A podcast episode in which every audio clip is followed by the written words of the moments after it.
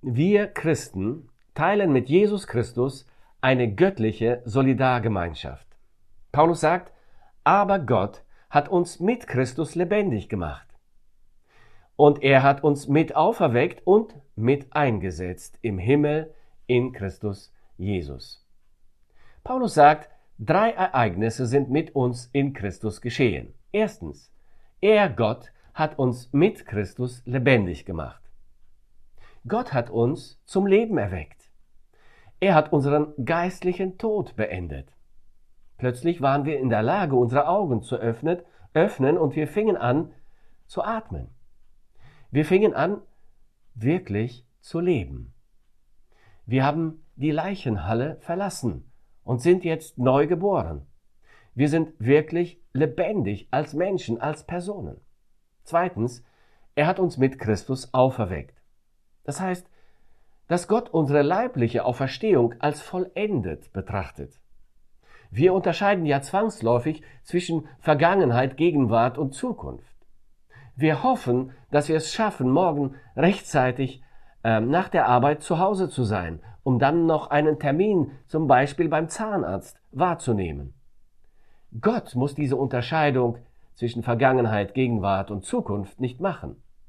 Für ihn ist unsere leibliche Auferstehung schon geschehen, weil er sie beschlossen hat.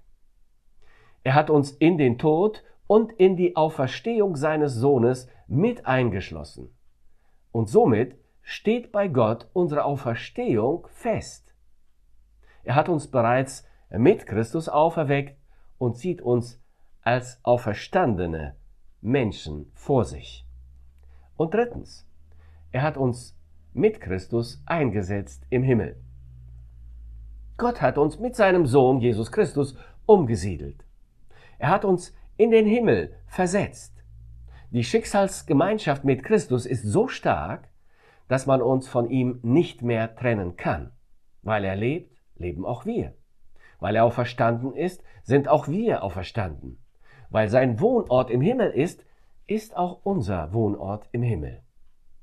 In unserem geistlichen Pass ist unser Wohnsitz, also unsere Adresse geändert worden. Dort steht nicht mehr Erde, Köln, zum Beispiel Kupfergasse drin, sondern Himmel. Neues Jerusalem, goldene Prachtstraße, Villa Nummer 12 zum Beispiel. Ja, wir sind dort bekannt. Unsere Namen stehen im Bürgerbuch des neuen Jerusalem und wenn wir dort ankommen, werden wir unsere Namen an der Haustür der himmlischen Villa vorfinden. Das ist es, was Gottes Anastasia, Gottes Auferstehungskraft an uns, ehemals toten Menschen gemacht hat. Was bewegt einen heiligen und gerechten Gott, sich mit toten, verwesten Sünderleichen abzugeben und sie zum neuen Leben in die Herrlichkeit des Himmels zu bringen, zum ewigen Leben in der Gegenwart Gottes. Vers 4 lesen wir aber Gott, der reich ist an Barmherzigkeit, hat in seiner großen Liebe, mit der er uns geliebt hat, auch uns, die wir tot waren in den Sünden, mit Christus lebendig gemacht, aus Gnade seid ihr selig geworden. Archer Tozer, ein Theologe, sagt, von den anderen uns bekannten göttlichen Eigenschaften können wir viel über die Liebe Gottes lernen. Aus der Unbedingtheit Gottes zum Beispiel können wir schließen, dass seine Liebe keinen Anfang hat. Weil er ewig ist, kann seine Liebe auch kein Ende haben. Weil er unendlich ist, kennt sie keine Grenzen.